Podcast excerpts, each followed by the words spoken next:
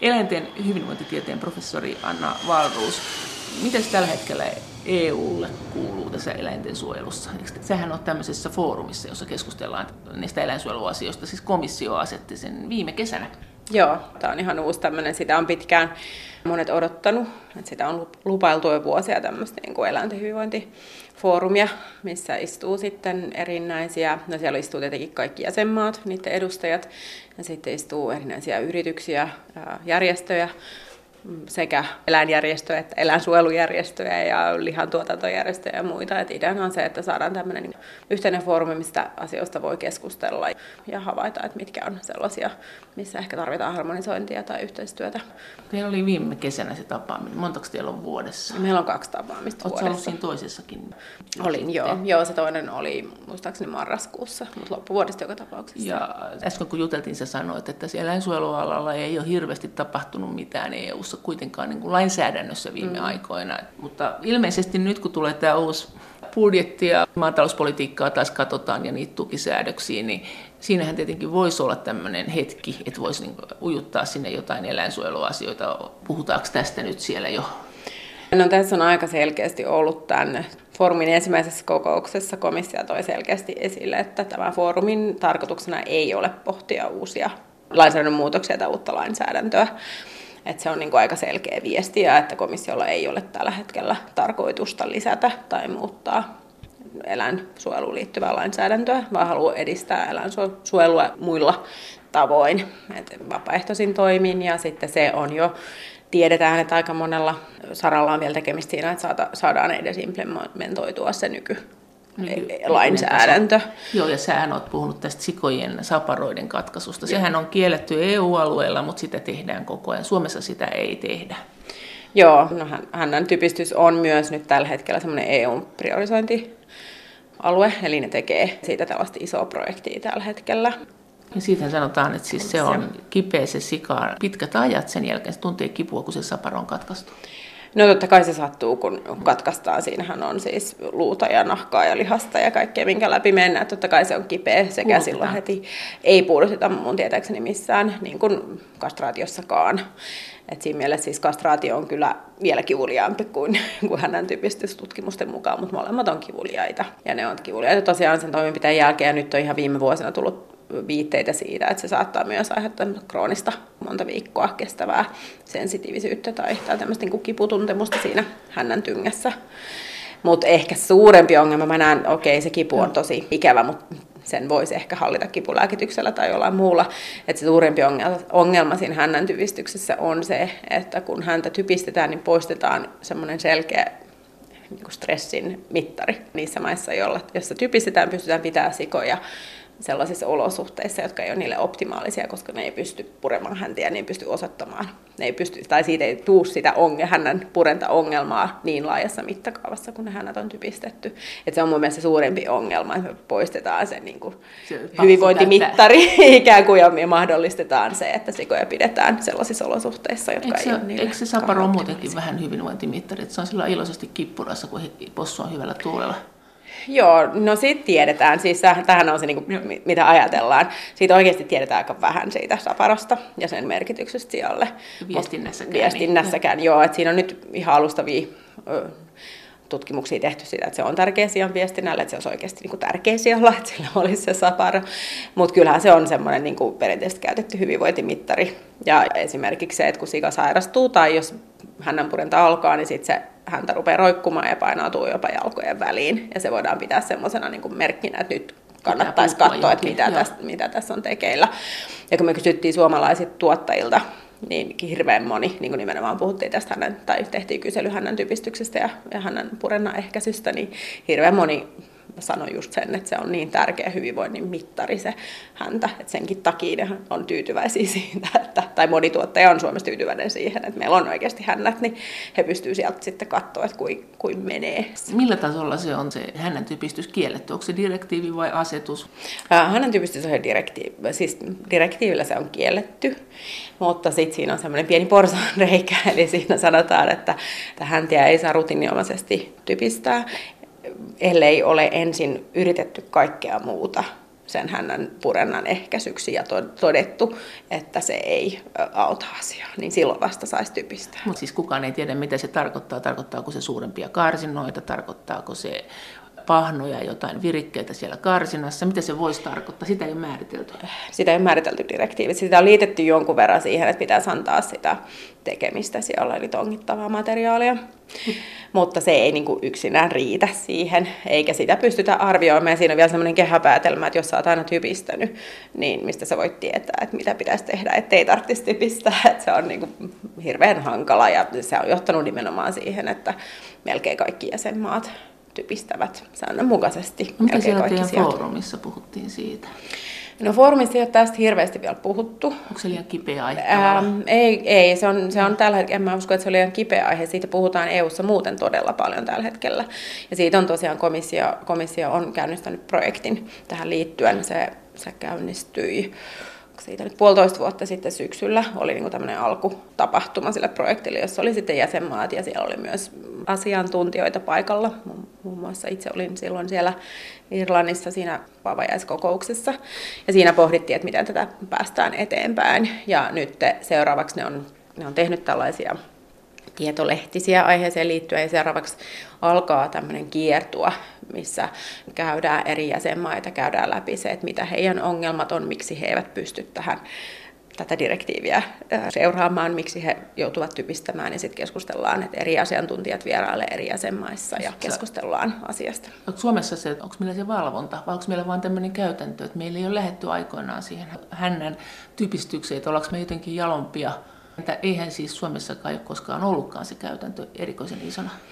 No Suomen historia on se, tai siis hänen typistyksen Joo. osalta on Joo. se, että, että meillä ei ole perinteisesti hirveän laajasti typistetty. Se oli tulossa, 90-luvulla alkoi meillä Joo. typistys, joka varmaan liittyy siihen, että meillä rupesi tulemaan niitä oikeasti niin isoja sikaloita ja otettiin mallia Euroopasta jostain Hollannin, Hollannista tai Tanskasta, niin kuin tuotiin tänne sen Joo. tyyppisiä koko ratkaisuja jotka on ongelmallisia. Niin, ei pääse makaamaan siis tämmöiselle tuulettomalle alustalle, että se on koko juttu riitillään, vaan että niillä tavallaan on makuupaikkoja siellä. Joo, ja sitten se, että siellä on hirveän vaikea käyttää esimerkiksi kuivikkeita, koska Aivan ne häviää sille riitillä väliin. Eli, eli, eli ikään kuin ne niin kuin järjestelmät, en mä nyt tiedä, voiko oliko käytännössä näin, mutta, mutta voisi ajatella, että ne järjestelmät tuli niin kuin sen ohjeen mukaan, että typistäkää. Et oletus oli, että tämä järjestelmä ei toimi, tämmöinen sikala, jos ei typistetä, niin sitten se pikkuhiljaa tuli silloin. Eli niin lähdettiin siitä, että stressaantuuhan ne, ja sitten ne syö toistensa häntiä, ja jotta sitä ei tulisi sitä infektiota niin pahana, kun ne siellä pureskelee toistensa häntiä karsinoissansa, niin, ne typistetään valmiiksi. Tämä oli se logiikka. No logiikka on periaatteessa. Mä en usko, että ihmiset ehkä ajattelee sen ihan noin, mutta kyllähän se niin kuin logiikka on periaatteessa toi. Mutta et se, että et se, tosiaan Suomessa se, se oli pikkuhiljaa niin kuin tulossa joillakin no. tiloilla, että kukaan ei tiedä tarkalleen kuin monta sikaa silloin aikoinaan typistettiin tai kuin monella tilalla, mutta muutamat isot tilat aloitti sen typistyksen, jolloin siitä heräsi keskustelu. Ja silloin ministeriön päätöksellä kiellettiin hänen typistys kokonaan, kokonaan siellä. Oli mitä oli. Niin. Oli mitä oli. Joo, okei, se on, se on periaatteessa sallittu, jos täytyy sen niin eläinlääkinnällisestä syystä. Että se on tulehtunut, se on tulehtunut joo, häntä, niin silloin saisi, mutta eihän sitä kukaan tee. Mutta se on Suomessa, niin kuin silloin kiellettiin se kokonaan. Eläinten hyvinvointitieteen professori Anna Valruus, mitkä maat tätä vastustaa, mitkä tätä kannattaa, tätä, tätä kiellon toimeenpanoa. Et ihan selvästi siellä on, jotkut on nyt nelitassujarrutuksessa ja yrittää olla sen näköisiä, että ei tämä koske meitä, mutta Suomessahan sitä ei tehdä, eihän Ruotsissakaan taideta tehdä. No EU-sta ainoastaan Suomi ja Ruotsi on kieltänyt hänen typistyksen kokonaan. Sitten meillä on Norja ja Sveitsi, jotka nyt ei ole EU-maita, joissa se on myös kielletty. Ja, ja muissa maissa se on ö, kyllä sitä kovasti ihmetellään, että miten on edes mahdollista tuottaa sianlihaa ilman typistystä. Mä kuulen sitä jatkuvasti, kun mä juttelen ranskalaisten, espanjalaisten, irlantilaisten kollegojen kanssa, brittiläisten kollegojen kanssa, jotka sanoo sitä, että, että he, he ei niin meinaa uskoa sitä, että miten sä voit jotenkin järkevästi, taloudellisesti, kannattavasti tuottaa sianlihaa, jos et typistä häntiä. Ja se ollut jännä välillä, kun, kun täällä on ollut vieraita, mäkin olen ollut muutaman vieraan kanssa sit suomalaisissa sikaloissa vierailemassa, ja kun he kuvittelevat, että meillähän täytyy olla jotenkin niin kuin täydellisen utopista tämä meidän no. sijanpito, että meillä on sijat jossain valtavissa olki, olkikasoissa ja, ja niin kuin jotain, että he niin kuin kuvittelee, että se on jotain ihan eri asiaa kuin mitä heillä on. Ja sitten kun ne näkee, että hei, että on ihan periaatteessa normaaleja sikatiloja. Ja toki ei onhan meillä tiettyjä asioita, jotka ehkä tämänkin takia ollaan jouduttu vähän säätää ylemmäksi. Niin kuin, ää, tilavaatimukset on Suomessa korkeammat kuin muualla. Tämä sikojen kastrointi on myös tämmöinen suuri kysymys EU:ssa ja joka paikassa. Niin mi- mitä sille kuuluu? Sehän on hirveän kivuliasta, ne kivekset otetaan irti ja niitä ei puuluteta, niitä pikkupossuja. Ja Joo. se tehdään niin semmoisena liukuhihnatyönä. Joo, kastrointi on semmoinen, missä joitakin vuosia sitten päätettiin EU-ssa yhteisesti, siellä oli sekä sianlihan tuottajajärjestöt että oli kaikenlaisia organisaatioita, jotka yhdessä päätti, että niin kuin vapaaehtoisesti aiotaan päästä kastroinnista eroon. Ja ne asetti aika tiukan aikarajan, että piti niin kuin päästä eroon siitä, että tehdään ilman kivunlievitystä ja sitten pikkuhiljaa päästä kokonaan eroon kastroinnista. Valitettavasti tämä ei ole ihan edennyt niin Eli siis nopeasti, tarkoitus mutta... oli, ja koko EUn alueelle olisi tullut semmoinen ehkä direktiivi. Ei, ei siinä puhuttu lainsäädännöstä, vaan joo. puhuttiin vapaaehtoisista niin kuin tahdosta, että teollisuus itse halusi päästä siitä myös eroon. Siitä maineensa takia. Joo, ja sen, siis siinä on monta syytä varmaan. Kastrointi on silleen tietyllä tavalla helppo kysymys, että kyllähän kaikki haluaa siitä eroon. Se on työvaihe, joka ei ole kenellekään kivaa. Ei sitä ole mukavaa kuunnella sitä possujen huutoa. Se maksaa, siis se työ Joo. tietenkin siellä sikalassa, aina joku tulehtuu, voi tulla siitä kautta ongelmia. Ja sitten on vielä semmoinen, että, että tota kastroimattomat äh, sijat tuottaa korkeamman lihaprosentin ja, ja saattavat jopa olla niin kuin taloudellisesti kannattavampia kuin kastroidut, jotka helposti sitten rasvottuu. Mutta siinä on nyt sit se ongelma, että jos ei niitä kastroida, niin niihin tulee helposti se mm, paha maku siihen lihaan, semmoinen virtsahappo, se sanotaan karjun maus. Tai karjun haju, se on ah, lähinnä haju, haju joo, joo. joka tulee, tulee jo joissakin. Se on arvioitu, että se on ehkä noin 10 prosenttia näistä ei-kastroiduista karjuista, jotka, jotka kehittää sen karjun hajun. Ja se huomataan siinä vaiheessa, kun se liha paistetaan, niin se haisee sille todella pahalle. Siis se karjon haju on, on, on niin kuin pahan hajuista. Ongelma tässä on se, ja, ja, ja näin, näin on, on ymmärtänyt, että myös lihatalot on samaa mieltä, että jos meillä olisi vain olemassa semmoinen tapa erotella nämä ruhot, jotka haisee, teurastamon linjalla. Eli olisi joku teknologia, joka toimisi silleen, että kerran, okei, okay, tämä on nyt tämmöinen, jos on karjahaju, niin silloin meillä ei olisi enää ongelmaa, koska silloin ne menisi eri linjalle, niistä voi tehdä tiettyjä tuotteita, eli esimerkiksi makkaraa, Joo. valmiita tuotteita, se ei ole ongelma. Ongelma on se, että jos se päätyy Haistaa tuoreena lihana kuluttajalle. Silloin kun ratkaistaan se, että miten me saadaan teurastamalla erotettua karjonhajuiset sijat, niin silloin me päästään jo aika pitkälle. Mutta on sitten vain joku haistelijakoira. No sitä me ollaan tässä mietitty ja me ollaan ajateltukin, että koirat olisi hyviä. Siis Hollannissahan on nyt haistelija ihmisiä. Eli teurastamolla on, koska tietyt kauppaketjut Hollannissa on päättänyt, että ne ei myy enää kastroitua lihaa, vaan ainoastaan kastroimatonta lihaa, niin silloin tota, silloinhan pitää keksiä jotain, tietenkin, jos ei isot kauppaketjut enää osta muuten Eli... tuotetta. Eli siellä on koulutettuja ihmisiä, jotka haistelee niitä ruhoja. Eli jos EU ei tee direktiivejä eikä asetuksia tästä eläinsuojelusta, niin kuluttajilla on voimansa. Kuluttajilla on voimansa, ja se, mikä on se kuluttajien voima, on nimenomaan se, että silloin tapahtuu nopeasti. Et silloin kun me tehdään lainsäädäntöä, niin se on hidasta, se on vaikeaa, se on byrokraattista ja aina on pitkät siirtymäajat ja näin, mutta jos kuluttajat ilmoittaa ja jos kauppaketju päättää, että tästä lähtien me ei enää jotain tehdä, niin kyllähän siinä alkaa tapahtua. No mitäs muita suuria kysymyksiä siellä on? Teuraskuljetus on EU-ssa tällä hetkellä iso kysymys. Se on aina iso kysymys. Joo. Sillähän yritettiin saada sitä kahdeksan tunnin rajaa jossakin vaiheessa, että yli kahdeksan tuntia ei saa kuljettaa teuraseläimiä, mutta sekään ei ole nyt ehdoton. Se on aika lössö se säädös. Joo, no siis voidaan olla eri mieltä, mikä on se, mutta, mutta kyllä esimerkiksi sikoja saa 24 tuntia kuljettaa ennen kuin tarvii pitää taukoja ja purkaa se kuorma. Yleensähän nuo tosi pitkät kuljetukset on sitä, että siirretään eläimiä esimerkiksi tilalta toiselle tai näin. Että, mutta esimerkiksi toi on mun mielestä suuri ongelma tuossa sikojen kuljetuksessa on se, että, me vie, että esimerkiksi Tanskasta viedään hirveästi vierotettuja possuja Puolaan, tai muualle kasvatettavaksi, niin nuoria eläimiä kuljetetaan pitkiäkin matkoja. Niin siinä se on ehkä, ehkä semmoinen tyypillinen ongelma. Ja siitähän meillä on mm, varsinkin muita eläimiä kuljetetaan paljon EUn ulkopuolelle sitten teurastettavaksi, että silloin on pitkiä teuraskuljetuksia. siis mikä siinä on se pahin asia sun mielestä?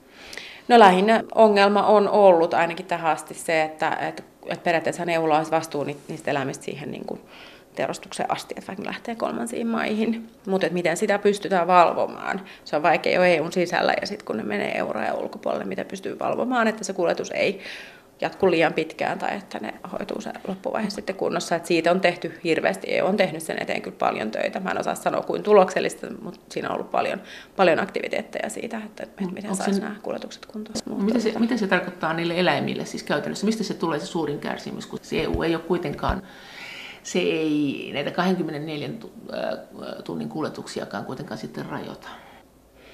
No siis kuljetus on aina eläimelle stressaava et, et niin, niin, mitä kaikkea siellä nyt tapahtuu, siellä on se, se ylipäätään sen sinne yleensä usein yhdistetään vieraisiin eläimiin, että siinä voi tulla sitä sosiaalista stressiä. Se on aika ahdas usein se kuljetustila. Siellä on ne lämpötilaongelmat, voi olla, että joko voi olla liian kuumaa tai voi olla liian kylmää talvella tietenkin, jos ei ole eristettyjä autoja tai, tai lämmitettyjä. Ja sitten kesällä suurempi ongelma ehkä nimenomaan, jos etelämaissa on se lämmön, liikalämpö autoissa. Sitten siinä tulee just se, että ne ei syö siinä aikana, tai niitä ei, ei voidakaan ruokkia, eikä niitä pidä ruokkia sen kuljetuksen aikana, jolloin tulee sitä ihan niin kuin nälkää ja siihen aineenvaihdunnan kautta tai sitä metabolista stressiä.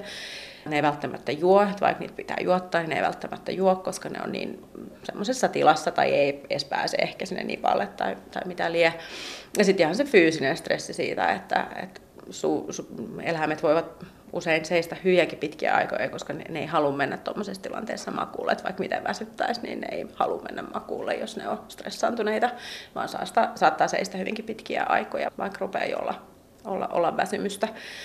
Ja, ja sitten se riippuen hyvin paljon siitä ajoneuvon laadusta, että kuin hyvä jousitus siellä on, paljonko se heiluu, paljonko se tärisee, miten se ajetaan, onko siellä kuski, joka miettii, miettii että miten jarrutetaan risteyksiin vai eikö mieti sitä, että ajaako se, niin kuin, millä tyylillä sillä on hirveän suuri vaikutus. Myös. Kyllähän sen jokainen tietää, että se ei ole kivaa, Joo. kun sä et taju mitään, sä oot suljetustilassa ja sit heiluu ja, ja sä niin kuin kaadut eteenpäin ja taaksepäin ja näin, niin eihän se tunnu kivalta. Ja ei varmaan eläimeltäkään, joka ei edes ymmärrä, miksi tämä miksi tämä maailma yhtäkkiä tuntuu tältä, kun tähän mennessä aina seissyt kiinteällä lattialla, joka ei tärise. Miten se sitten, kun ne menee esimerkiksi halki EU, niin onko se niin, että joka maan viranomaiset sitten periaatteessa on velvollisia tarkkailemaan tätä asiaa noin eläinsuojelullisesti? Joo, kyllä. Siinä on niin vastuu, vastuu lähettäjämaalla ja sitten se vastaanotossa pitää, pitää raportoida. Että, no miten se toimii se valvonta EU-alueella? En, en osaa en osaa sanoa tarkalleen, miten Mutta siis näitä ongelmia on, eli ei ilmeisesti sit hirveän hyvin kuitenkaan. Eihän siellä saisi olla näitä ongelmallisia lämpötiloja ja huonoa ilmaa. Ja... No nyt, nythän meidän täytyy muistaa se, että meillä on tietyt niin kuin raja-arvot jotka on se, että tämän yli tai ali sä et vaan saa mennä lainsäädännön mukaan, mutta se ei tarkoita, että, eläimet, että se, se, että ollaan itse ylä- tai alapuolella, niin aina takaisin sen täydellisen eläimen hyvinvoinnin, koska silloinhan me ei kuljetettaisi 24 tuntia sikaa, jos me haluttaisiin varmistaa, että se ei stressaannut tai kärsi ollenkaan. Että se on täysin laillista kuljettaa se 24 tuntia, mutta ei se tarkoita, että se on ongelmatonta sille eläimelle. Että se, se ei, niin kuin, ei valvonta voi puuttua sellaiseen, joka ei ole laitonta eläinten hyvinvointitieteen professori Anna Valruus. No mitäs muita näitä EUn isoja kysymyksiä on kuin nämä possut, siat? Kalat, kaloista on ruvettu puhumaan. Joo, kaloista on puhuttu. Meillä ei ole minkäänlaista EU-direktiiviä kalojen osalta. Ja esimerkiksi tässä hyvinvointifoorumissa niin kala, en muista ihan tarkalleen mikä, ketä he edusti, mutta kalateollisuuden edustaja oli kovasti sitä mieltä, että kalastakin pitäisi keskustella ja pitäisi olla jotain tällaista niin, niin kuin yhteistä lainsäädäntöä myös kalan, joo, joo, kalan kasvatukselle. En sitten tiedä, mitä ne, mitä ne olisi halunnut, mutta siitä, Onko teillä mitään teknisiä ideoita? Voisiko esimerkiksi koko porukan, koko esimerkiksi nuotan silakoita niin sähköllä tainuttaa hetkessä? Mä luulen, että, että nämä ehkä liittyy enemmän kasvatettuun kalaan, tämä keskustelu, mitä siinä käytiin, että ei kalastuksesta sinänsä. No mitä nyt kalasta tiedetään tästä hyvinvointipuolesta ja mitkä on ne isot kysymykset nyt?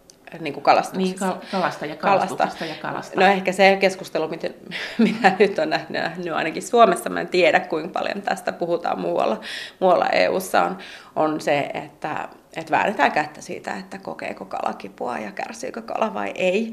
Ja, ja Suomessahan tämä keskustelu on, on nyt viime aikoina liittynyt siihen, että, että pilkkikilpailussääntöihin järjestö itse on, on on vaatinut, että kalat oikeasti lopetetaan. Että niitä ei saa jättää sinne jäälle kuolemaan, vaan ne pitää lopettaa, kun ne on nostettu sieltä sen kilpailunkin aikana. Ja siitä on sitten noussut haloo, että onko tämä nyt tarpeellinen vai eikö ole tarpeellinen, että voiko kala, kala kokea kipua ja kärsimystä. Ja, ja tämä on, tämä on sellainen, sellainen asia, mistä kyllä viime vuosina on lisääntynyt todella paljon tietoa kaloista ja kalojen kyvyistä. Ja okei, no kukaan ei voi olla varma siitä, että, että miten joku toinen yksilö kokee mitään, mutta se niin vanha lähtökohta siitä, että koska kalojen aivonrakenne on niin erilainen kuin meidän, niin ne eivät voi kokea ja kärsimystä ja kipua, niin se on kyllä, kyllä alka, se on aika vanhentunut, vanhentunut tieto, että kyllä todistusaineisto tällä hetkellä siitä, että kalat oikeasti tuntevat kipua ja kärsimystä tavalla, jota voidaan ajatella, että on vastaava kuin, kuin nisäkäs, niin se todistusaineisto on niin vahvaa, että kyllä se pitää ottaa jo huomioon. Ei me voida sanoa, että, että, että kalat ei kokisi kipua ja kärsimystä. Se on, se on niin kuin se on vanha aika ja kyllä siitä. Raavut. Miten siis kun rapuja on tähän saakka heitetty kiehuvaan veteen ja sanottu, että, mm. että näin se kuuluu tehdä. Puhutaanko tästä, rapujen syönti on kuitenkin, sitä tehdään muuallakin tietenkin kuin Suomessa, niin onko tästä ruvettu puhumaan? On ruvettu puhumaan ja niin kuin se nousee enemmän ja enemmän esille se, että, että me ei voida rajata sitä oletusta, että meidän pitää kunnioittaa muiden eläinten kokemuksia pelkästään nisäkkäisiin ja lintuihin, vaan meidän pitää laajentaa ja ravut on yksi tai ylipäätänsä kaikki kun me ollaan ajateltu, että jos, jos aivot ei ole nätisti yhdessä paikassa niin kuin meillä ihmisillä, niin silloin se ei varmaan koe mitään. Mutta kyllä enemmän ja enemmän rupeaa olemaan sitä todistusta siitä, että kyllä ne ravutkin kokee kipua ja kärsimystä. Ja ne, se on vielä hankalempaa niille, koska se esimerkiksi pään katkaisu ei, ei auta, kun se aivo ei ole pelkästään, se ei ole niin yksinkertainen. Ja vielä meidän kiintoisempi kysymyshän tämä, tämä tulee olemaan tulevaisuudessa, jos oikeasti hyönteisten syöminen lisääntyy. Et nythän me taas ajatellaan, että sehän on kiva, että me voidaan syödä hyönteisiä, niin ei tarvitse tappaa tikoja ja lehmiä ja, ja näin, mutta, mutta mä vähän epäilen, että 10-20 vuoden päästä meidän näkemys hyönteisistäkin on muuttunut. Ja sitten me ruvetaan puhua siitä, että kun meillä on niitä miljoonia ja miljardeja sirkkoja, niin miten niiden hyvinvointi varmistetaan ja mikä on humaanein tapa sitten niitä lopettaa. lopettaa. Tämä kysymys, että onko, onko järkevämpää tappaa yksi lehmä vai, vai hirvittävä määrä sirkkoja, jolloin voisi tavallaan niin sen lehmän hyvinvoinnin yksilöllisesti tai sijaan varmistaa mahdollisimman hyväksi. Ja sen sijaan, että sirkkojen paimentaminen voi olla jo hankalampaa. Joo, no tämä on siis hirveän mielenkiintoinen kysymys ylipäätänsäkin se, että, että kun hyvinvointi ei mun mielestä me voida arvioida niin kuin hyvinvointia kilotasolla, vaan se pitää aina arvioida yksilötasolla niin se tarkoittaa sitä, että, että, että meidän pitää aina jotenkin huomioida se, että kuinka monta eläintä tämän tietyn lihamäärän takana on. Ja jos ne kaikki eläimet on ollut hirveän onnellisia, niin silloin voidaan ajatella, että mitä enemmän eläimiä, sen parempi, Joo. jos me hyväksytään se, että ne eläimet tapetaan, eikä oteta siinä sitä niin kuin yhtälössä sinänsä huomioon. Mutta sitten jos nämä kaikki eläimet, jos ne on kärsinyt tai niiden elämä ei ollut hyvää, niin silloinhan mitä enemmän niitä elämiä on ollut, niin silloinhan se niin kuin huonontaa sen lihakilon hyvinvointitasoa ikään kuin.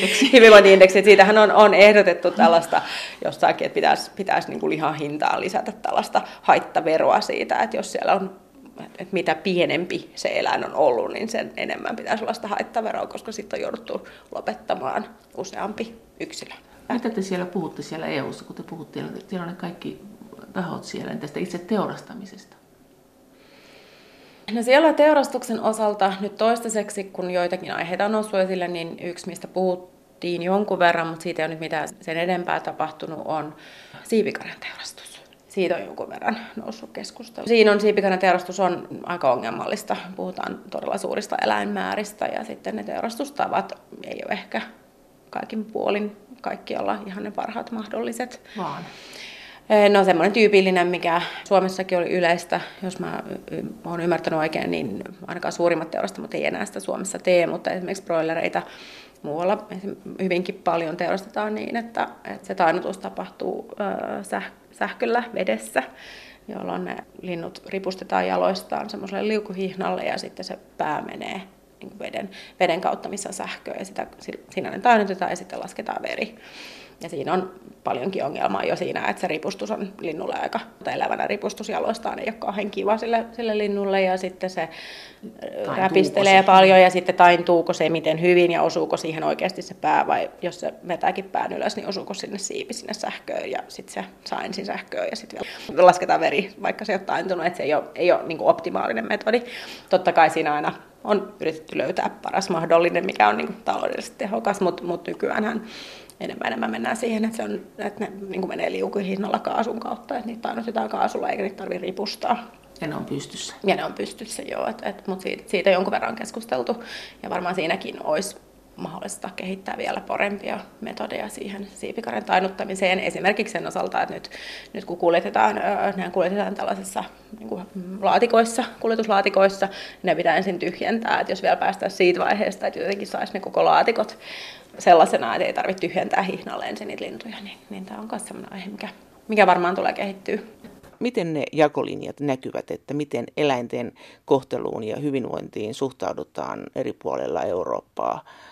Johtuvatko ne erot uskonnosta vai ovatko ne syvemmällä kulttuurista vai mikä siinä on selittäjänä?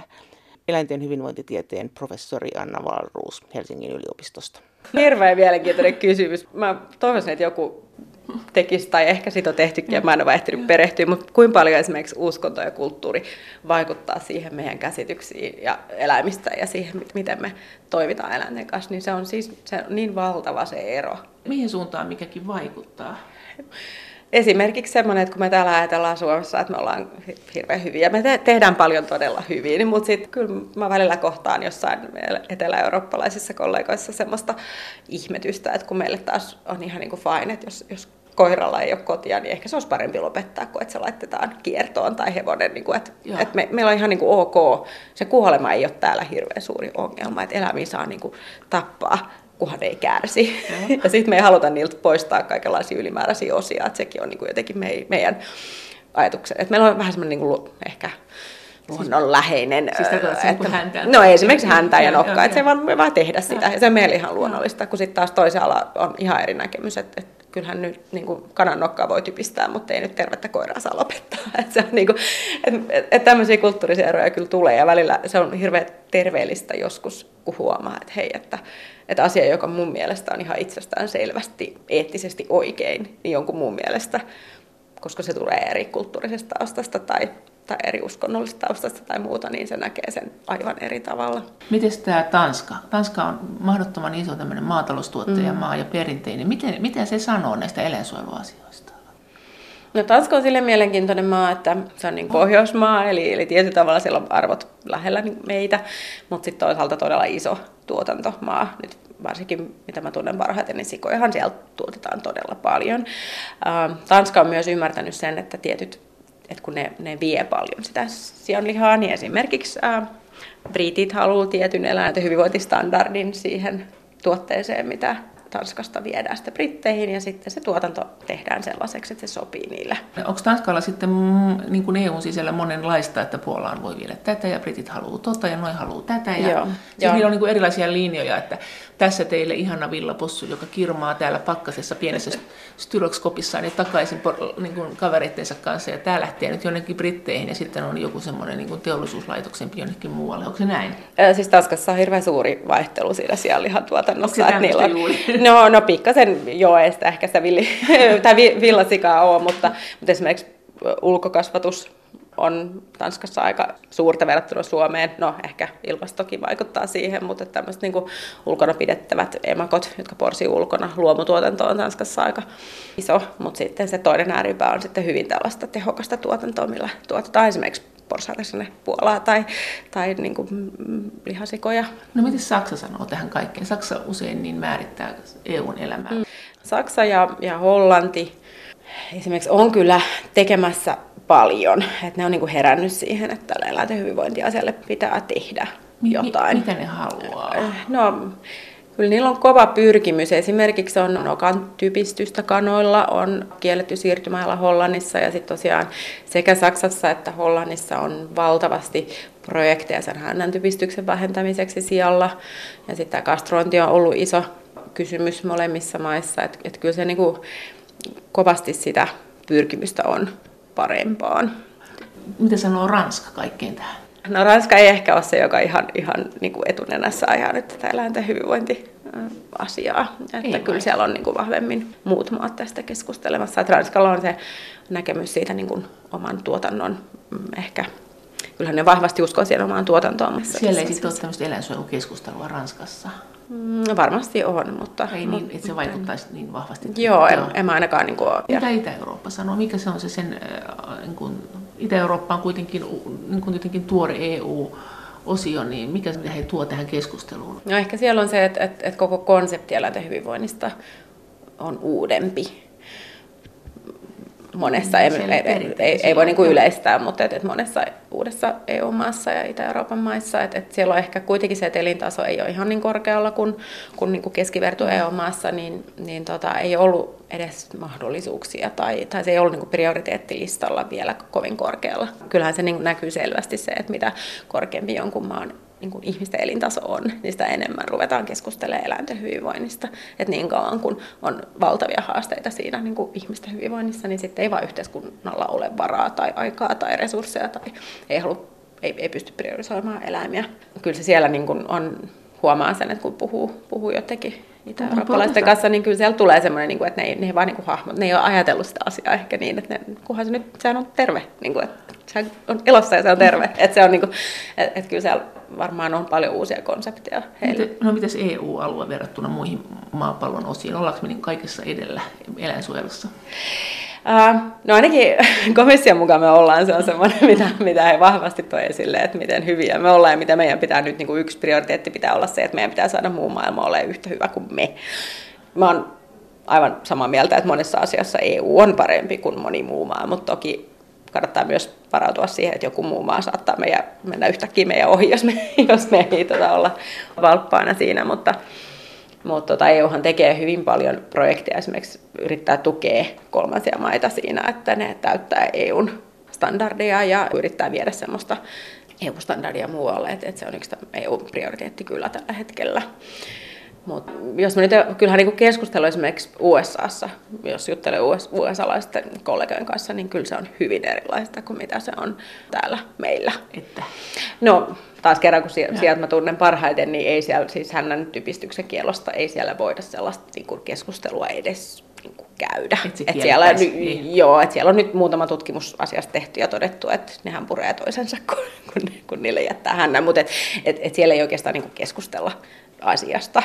Ja kyllä se pidetään Eurooppaa vähän tämmöisenä niin kuin viherpiipertäjänä, kun Mut kaikenlaista sit... kummallista täältä keksitään. Ja, ja emakoitten ryhmäkasvatuskin on siellä ihan, ihan niin kuin uusi ilmiö, että, että siellä vasta ruvetaan puhua siitä, että hei, että emakoitahan voisi vaikka pitää joskus ryhmässäkin, että ei tarvitse olla häkis koko, koko, ajan, koko ajan. Mutta mut sitten siellä on vielä semmoinen asenne, että, että jos ei USAssa ole todistettu, että se toimii, niin se, että se toimii EUssa, niin sehän ei tarkoita mitään, koska heidän olosuhteet on tietenkin niin, niin erilaisia. Ja siitä, ja siitä meillä on taas koko Aasia on sit vielä ihan oma alueensa ja se onkin mielenkiintoista, että miten niin kuin, nyt vasta ruvetaan esimerkiksi Kiinassa keskustelemaan eläinten hyvinvoinnista. Se on siellä, siellä kävin myös vierailulla tota, nyt syksyllä. Ja se on tietenkin vaan mun näkemys ja tapasin vaan muutamia henkilöitä, mutta kyllä heille koko niin kuin sana eläinten hyvinvointi on hyvin vieras. Et siellä ehkä lähdetään enemmän, no josta joku antibiootittomuus on siellä iso juttu ja lihan laatu ja ehkä ajatellaan, että okei, että eläinten pitää saada olla ulkona ja liikkua, koska sitten se lihan laatu on parempi ja se on terveellisempi ihmisille. Mutta se niin eläimen kokemus elämän hyvinvointi kyllä tuntuu olevan paljon vieraampi siellä kuin, kuin mitä on meillä. Mutta sä sanot kuitenkin, että esimerkiksi tämä parsihomma, mikä meillä on lehmille, niin tämä on monille sitten ihan vieras. Lehmät on parressa, eli ne on siis sidottu päästään kiinni, seisoo mm. siinä.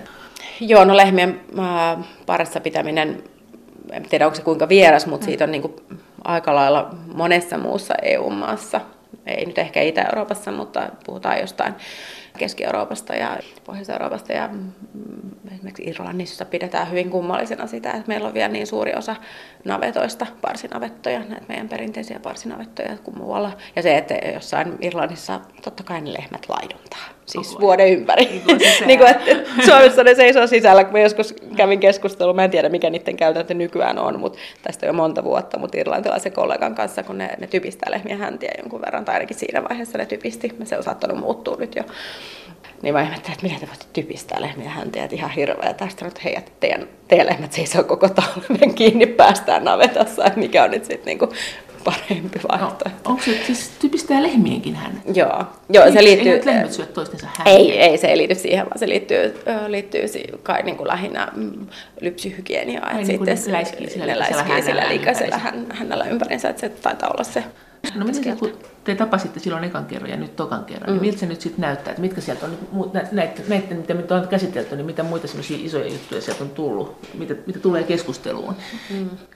No se eläinkuljetus on semmoinen, sille, sille perustettiin myös tämmöinen siinä foorumin niin kuin jäsenistöstä perustaa tämmöisiä työryhmiä, jotka sitten perehtyy tarkemmin tiettyihin aiheisiin ja tekee niin kuin aktiivisemmin oikeasti konkreettisesti jotain ehdotuksia tai suosituksia tai muita, niin eläinkuljetukset on ollut yksi semmoinen aihe. Seuraavassa kokouksessa on tarkoitus tehdä sikojen hyvinvointialaryhmä ja sitten jää nähtäväksi, mitä, mitä muita tulee.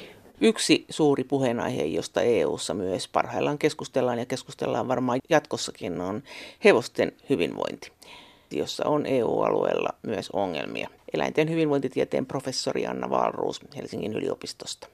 Se on kyllä jonkin, jonkin verran ongelma. Siinä puhutaan kuljetuksista ja sitten puhutaan esimerkiksi siitä, että, että EU:ssa on ihan hirveästi semmoisia ylijäämähevosia ja mitä niille pitää tehdä että kun on, iso, on isoja hevosurheilumaita.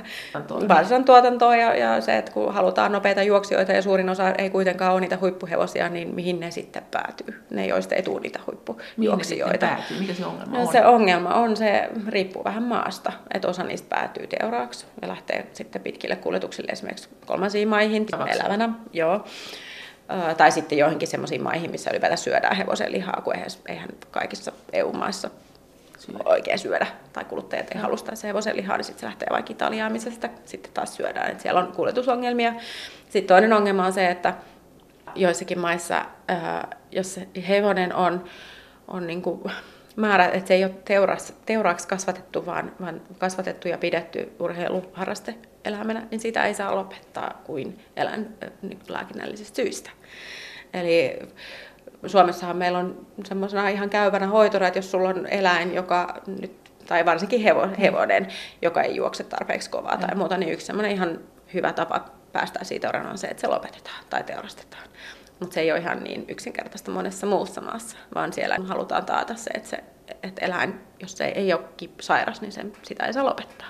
Joka ideana on ihan kiva, mutta silloin se tarkoittaa sitä, että on valtavasti eläimiä, joista kenelläkään ei oikein ole varaa huolehtia.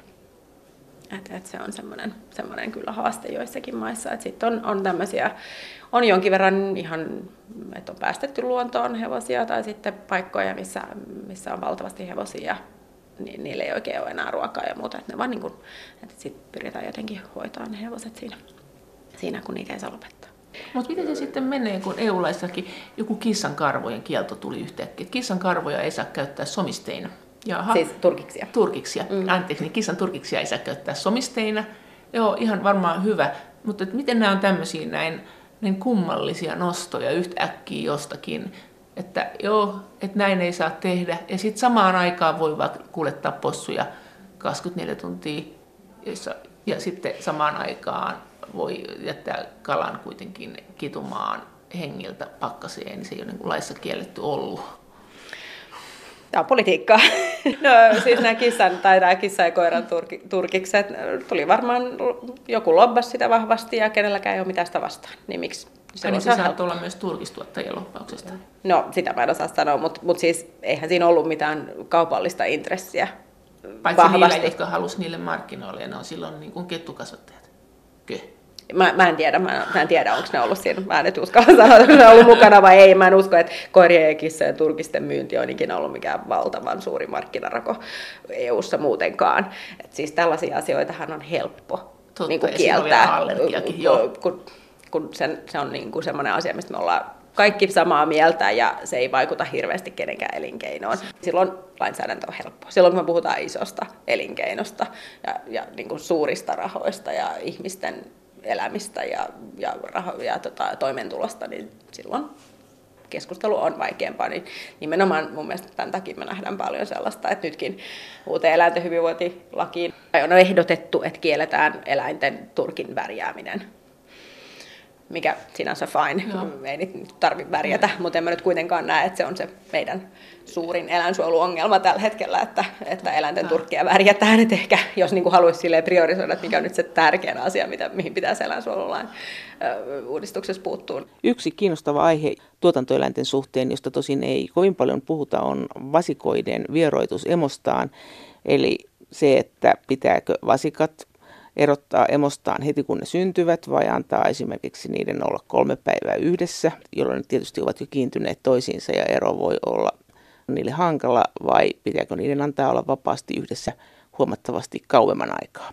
Mitä tästä on mieltä eläinten hyvinvointitieteen professori Anna Valruus Helsingin yliopistosta? Se on myös sellainen aihe, mistä ei juurikaan keskustella. Se on vaan se tapa. Eikö niin, että mehän ollaan niin kuin aina vierotettu se vasikka emästään hyvin aikaisin. Luuletko, että se tulee sieltä vielä? Mm, äh, ei siitä hirveästi ole keskustelua. Et, et se on ehkä semmoinen, joka myös pikkuhiljaa nousee enemmän ja enemmän esille. Se on niin laajasti käytössä oleva käytäntö. Nyt vasikka otetaan pois emoltansa. Joo, että siitä nyt jonkun verran sit ehkä puhutaan, että milloin se otetaan, että et, et, onko se niin kuin heti vai kolmen päivän jälkeen vai mikä on niin kuin se hyväksyttävä asia, mutta se, että oikeasti ruvettaisiin pohtia sitä, että onko ylipäätänsä hyvä oikein, asia joo. ja oikein ottaa se vasikka pois emältään niin hurjan aikaisin, niin en, en usko, että se tulee poliittiseksi kysymykseksi nousee. Ottaisitko sen heti vai kolmen päivän päästä? Siinä on puolensa ja puolensa, mutta sitten toisaalta se alkuvaihe, että se saa olla, olla emänsä kanssa, saa sen ternimaidon ja, se saa sen emän huolenpidon, joo. sen nuolemisen ja muun, niin se on niin tärkeä sen vasikan niin terveydelle ja, ja se, että se pääsee eteenpäin, niin, niin kyllä mä ehdot, ehdottomasti, niin, joo. Et, et Vaikka näin. kumpikin itkee se äiti joo. ja se lapsi. Joo, joo. Oletko kuullut sitä? Olen mä sitä kuullut. joo, no, on, on se hirveätä ja kyllähän se on hirveä stressaavaa, mutta mut siis tämähän on niinku, vai, parempi vaihtoehto se, että ne saa olla pidempään ja sitten pikkuhiljaa vierotetaan, mutta se ei ehkä ole käytännössä se, mihin nyt mennään ihan heti. Mutta sitähän on Suomessa. Vierihoitoa joillakin tiloilla on, niin, on joo. mutta aika, aika vähän kuitenkin ja se on aika haastavaa. Ai niin kuin niin juo sitten liikaakin? No ei se välttämättä äh, kai... Ähm, mun ymmärtääkseni tutkimukset, mitä on tehty, niin, niin kyllä sitä maitoa riittää sekä vasikalle että niin periaatteessa, että, että, että lypsyy, mutta ne jonkun verran saattaa pidättää sitä maitoa, että ne ei annakaan sit sitä lypsylle, kun ne säästää sitä vasikalle. Ja sitten ihan se niin kuin käytäntö, että miten se vasikka pörrää siinä pihatossa. Se on aika iso rakenne, rakenteellinen muutos, jos, jos sitä lähtisi pohtimaan, mutta eiköhän se jonain päivänä nouse myös poliittiseksi keskusteluksi. Mä luulen, että pikku, siis, no ei nyt ehkä ihan ensi vuonna. Joo, mutta EU-tasolla siis. Mutta EU-tasolla varmaan, varmaan jossain vaiheessa. Nythän kukaan ei tiedä, että tuleeko EU edes olemaan olemassa, tai kuinka pitkä EU on olemassa, että ehtiikö tämä nousta keskusteluun EU-ssa niin kauan kuin, kuin EU on olemassa, ja, ja eihän kukaan osaa ennustaa, mutta, mutta kyllä se on sellainen, joka, joka niin enemmän enemmän ainakin tutkija puolella puhututtaa. Miten näitä uusia teemoja sitten voisi olla tulossa? Olisiko tämä tipuhomma vielä yksi? No siipikari onkin mielenkiintoinen kaikki puoli. No. Siitä, siitä on hirveän vähän keskusteltu ja semmoinen ehkä asia, mikä mulle ainakin on, on, on niin kuin jäänyt kytemään, on se, että meillä on oikeasti siis valtava määrä eläimiä, miljoonia, miljardeja eläimiä, tipuja, jotka kuoriutuu, jotka eivät ikinä näe aikuista eläintä eikä emoaan. Et sit kun me puhutaan muilla eläimillä siitä vierotusiästä, niin tipuhan ei vieroteta, koska se ei ikinä näe sitä aikuista eläintä. Ja, ja se vaikutus sinne tipun hyvinvointiin ja, sen elämään, että se ei näe, se ei saa sitä aikuista roolia, se ei saa sitä emohoitoa, niin siitä tiedetään vielä tosi vähän, mutta yhä enemmän osoituksia tulee siitä, että ei niistä ihan normaalia kehity, kun ei niillä ole sitä emoa. Että on semmoinen... Ja ne ei pysty sitten munina juttelemaan sen emon kanssa, että nehän, nehän puhuu sieltä kuoren läpi, että se, se, se munahan piipittää siinä loppuvaiheessa, että se, Mut se ei saa sitäkään. Mutta sehän, siis silloin kun se kana sen kanan munii, niin silloinhan siellä ei ole mitään muuta kuin... kuin ei, mutta siis jos se on jo, jo, jos, niin, loppupuolella, niin, mutta eihän se silloin, sehän haudataan koneessa. se ei voi edes silloin jutella, ei. se juttelee vain muiden tipujen kanssa. Joo, joo että ne voi jutella toisten tipujen kanssa sen kuoren kautta, mutta me esimerkiksi tiedetään sitä, että, että nuoret tiput, niiden käyttäytymisen synkronointi, on paljon tehokkaampaa, jos ne on, siis ne niin kuin oppii käyttäytymään ihan eri tavalla, jos ne saa olla emonsa kanssa. Ne oppii syömään eri tavalla, ne oppii käyttämään resursseja eri tavalla. Tiedetään, että esimerkiksi höyhenten nokkiminen aikuisilla kanoilla, niin sitä riskiä voi vähentää se, jos ne olisi saanut olla emänsä kanssa, mutta tämä on niin, niin kuin utopistista nykytuotannon kannalta, että näin tapahtuu, että mä luulen, että tätä keskustelua ei ihan lähivuosina ehkä sitten kuitenkaan käydä. Plus, että se kana haluaa ne tiput. Kana myös haluaa tiput. En tiedä, kokeeko kana semmoista kaipuuta, kun se ei ikinä saa emoksi tulla, mutta se kyllä tiedetään, että jos kanalla on tipuja, niin se on hyvin kiintyneen, niillä on vahva suhde. Näin sanoi eläinten hyvinvointitieteen professori Anna Valruus Helsingin yliopistosta. Kiitos teille kaikista viesteistä ja kommenteista. Ne ovat erittäin tervetulleita ja niitä voi edelleen lähettää sähköpostiosoitteeseen maija.elonheimo.yle.fi ja sen lisäksi me voimme yhdessä keskustella näistä EU-asioista esimerkiksi Twitterissä.